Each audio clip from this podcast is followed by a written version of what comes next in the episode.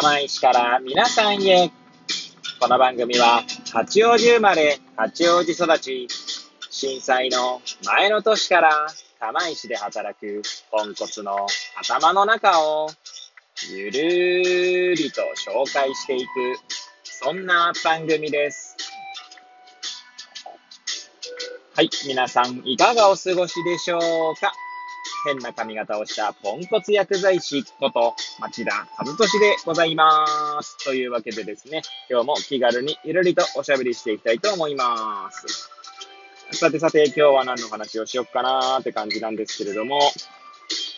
収録日時はですね、れいわさんねんはちがつじゅうくにちの木曜日、時刻ははちじさんじゅっぷんを回ったところでございます。いつものようにですね、この時間は出勤中の車の中で AirPods をつけて運転しながらお届けしております。はい。で、何の話をしようか問題でございますが、そうですね、まあ、もうオリンピックの方がね、終わりまして、まあ今パラリンピックの件でね、いろいろまあ、なんか話し合いが設けられたりとかね、しておりますが、まあ、それはさておきですね。まあ、一応私、あの、サッカーのね、指導者になりたかったっていう時期が、まあ、ありましてですね。まあ、もう全然そんな、なんて言うんでしょうね。そんな、そういった気持ちが強いわけではないんですけれども、はい。まあ、その時、その当時はね、指導者のライセンスをドイツに取りに行きたいっていうことを言ってましたので、まあ、そういった気持ちは今ないですね。はい。で、それはさておき、まあ、えー、オリンピックの、まあ、サッカー日本代表ですね、男子の方ですね。はい。のことでですね、ちょっとまあ、なんて言うんですかね。別に物申したいわけでもなんでもないんですけど、まあ、ただ、一視聴者として、はい。いろいろ、まあ、一ファンの一人としてって感じですかね。いろいろ思うところをちょっと今日は述べてみようかな、なんて思います。はい。えー、もしよければ最後までお聞きいただければ幸いでございます。はい。でですね、まあ皆さんご存知の通りですね、えー、東京オリンピックの、えー、サッカーですね、男子サッカーは、えー、よんいですね。はい。ベストよんで、えー、まずスペインと、ベストよんというか、準決勝でスペインと戦い、えー、延長戦の末 いちたいゼロ で敗戦。そして、えー、さんい決定戦ではメキシコにさんたいいちだったかな。はい。で、敗戦といった形になっており、結果的によんい、えー、選手やですね、監督が口にしていたメダルというものはですね、まあ、ちょっと獲得できなかったという形になりますね。はい。で、そうですね。まあ、あの、試合が、試合というか、この大会が終わった後っていうのはですね、基本的な結果論でいろいろ論じられることになるんだと思いますね。はい。そんなリアルタイムであだこうだって、まあ、言っても反映されるわけないっていうのがありますので、まあいろんな意見ありますよね。まあ、プロフェッショナルとして結果を残すか残さないかという意味で言えば、結果を残せなかった。えー、なので、やはりその監督の人事に関して、まあ、物申す方はいっぱいいらっしゃると思います。はい。で、まあね、えー、今までもね、芹城越後さんなんかはね、辛口コメンテーターとしてですね、日本サッカーにたくさんの、なんて言うんでしょうね、愛ある無知とでも言いましょうか。はい。そういった発言を残しておりまして、やはり森保監督のことについても言及しておりましたね。はい。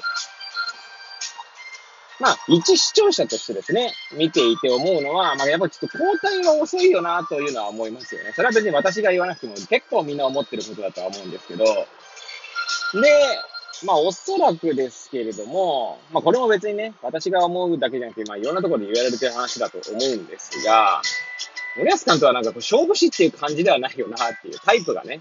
監督にもいろんなタイプがいると思うんですよ。まあ、例えば、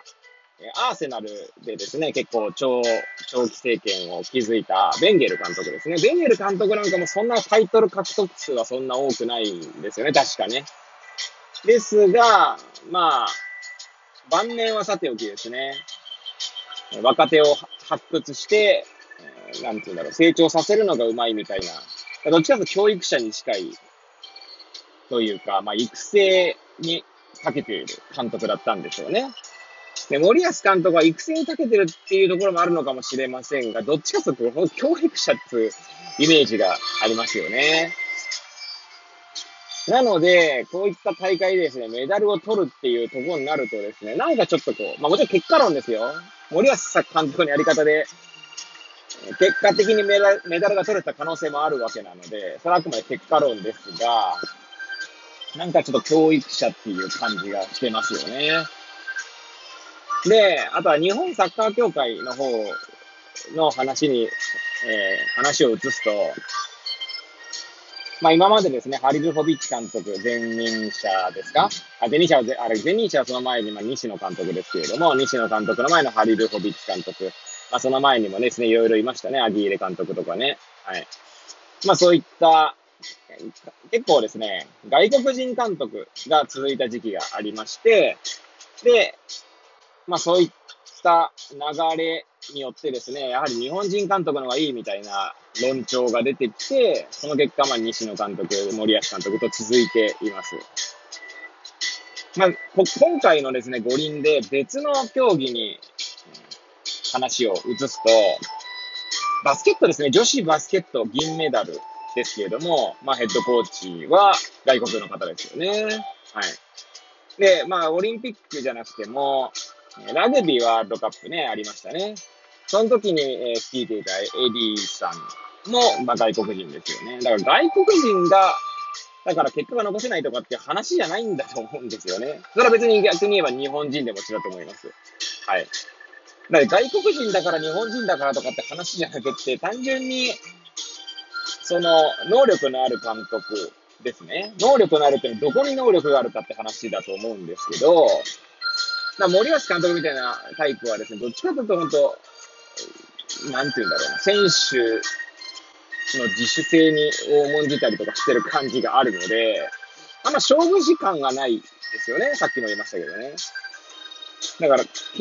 日本サッカー協会としてどういった方向性なのかっていう、だ今回もベストよんで良かったとするんであれば別にいいんですけど、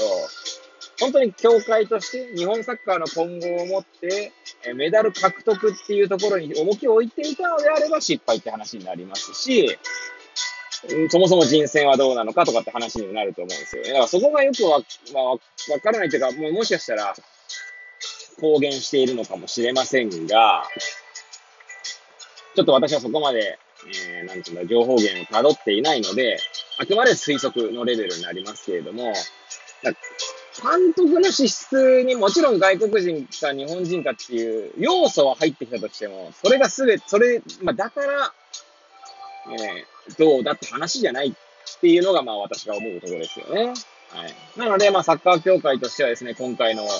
ゃんと結果を踏まえて、まあ、まあ、なんだ、いろいろと改善点なり反省点をまとめて、まあおそらくそれが技術委員会というところでね、なされるんだと思いますが、その上でですね、また今後の、まあ、方針というか、目標設定とかをしていってほしいなとは思いますよね。はい。で、まあいろいろ現場ではですね、いろいろ大変なこともあったんだと思いますし、それはどこでもそうですね、別にこんな、えー、こんなというか、例えばうちの職場でもですね、うん、対外的にはいろいろいいこと言ってるとしても、現場レベルではですね、いやー、ちょっともう大変っすみたいなことは、まああったりしますし、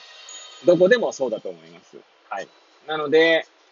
公の場に出る情報と、実際の現場の情報というのは乖離するのが、まあ、ある種当然なのかなと思っています。そんな中でですね、やはり、まあ、今回、サッカーね、日本代表、オリンピック代表ですね。はい。まあ、まあ、いろいろ当然努力した結果、まあ、届かなかったっていうことなんだと思いますし、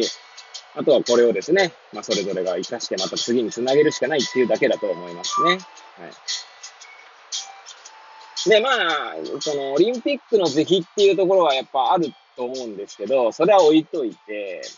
まあ今回ですね、えー、まあそのメダルを取れた種目、取れなかった種目とかがある中で、今後どのスポーツにも、まあ、付きまとう問題としてですね、まあ、少子化があるわけですよね。なのでですね、まあ、結局こう、なんて言うんだろう、人材の奪い合いになってしまうっていうところですよね。はい。って考えたときに、やっぱりですね、こう、結局メディアのも、メディアにもよるんでしょうし、あとはけそもそも結果を残せるか残せないかとかって話にもありますし、これは別にオリンピックに限らずだと思います。えー、釜石で言えばですね、釜石 シーエー 部スというラグビーチームがありますが、釜石はですね、その昔新日鉄時代ですね、にラグビー部がまあ全国なな連覇ですかね、はい、成し遂げ、当時はですね、やはり、その、なんていうんですかね、相当、ラグビーの試合を見に行ったりとかしてた人が多いようなんですよね。でもやっぱり、弱くなってくると、もうラグビーが好きな人は別ですけど、要は強い、えー、新日鉄を見たい人にとってはですね、まあ、結局弱いということは見る価値に値しなくなってくる。当然、あとは年齢を重ねて、えー、足が重くなってくるとかもあるかもしれませんが、やっぱりこう結果を残すってことは今後のその人材獲得とかにもつながってくると思うので、まあ頑張ってもらいたいとしか言いようがないですね。単単に私は別にね、部外者単なる一なるファンですので、そう思った次第でございます。はい。まあまたね、今後に期待っていうところですかね。はい。というわけで、まだぐらぐらと語ってまいりましたが、サッカー男子オリンピック代表ですね。についてちょっと語らせていただきました。最後までお聞きいただき誠にありがとうございます。これを聞いていただいた皆さんがより良い一日を過ごせますようにとお祈りさせていただいて今日の放送を終了したいと思います。それではまた明日皆さんお会いいたしましょう。さようなら。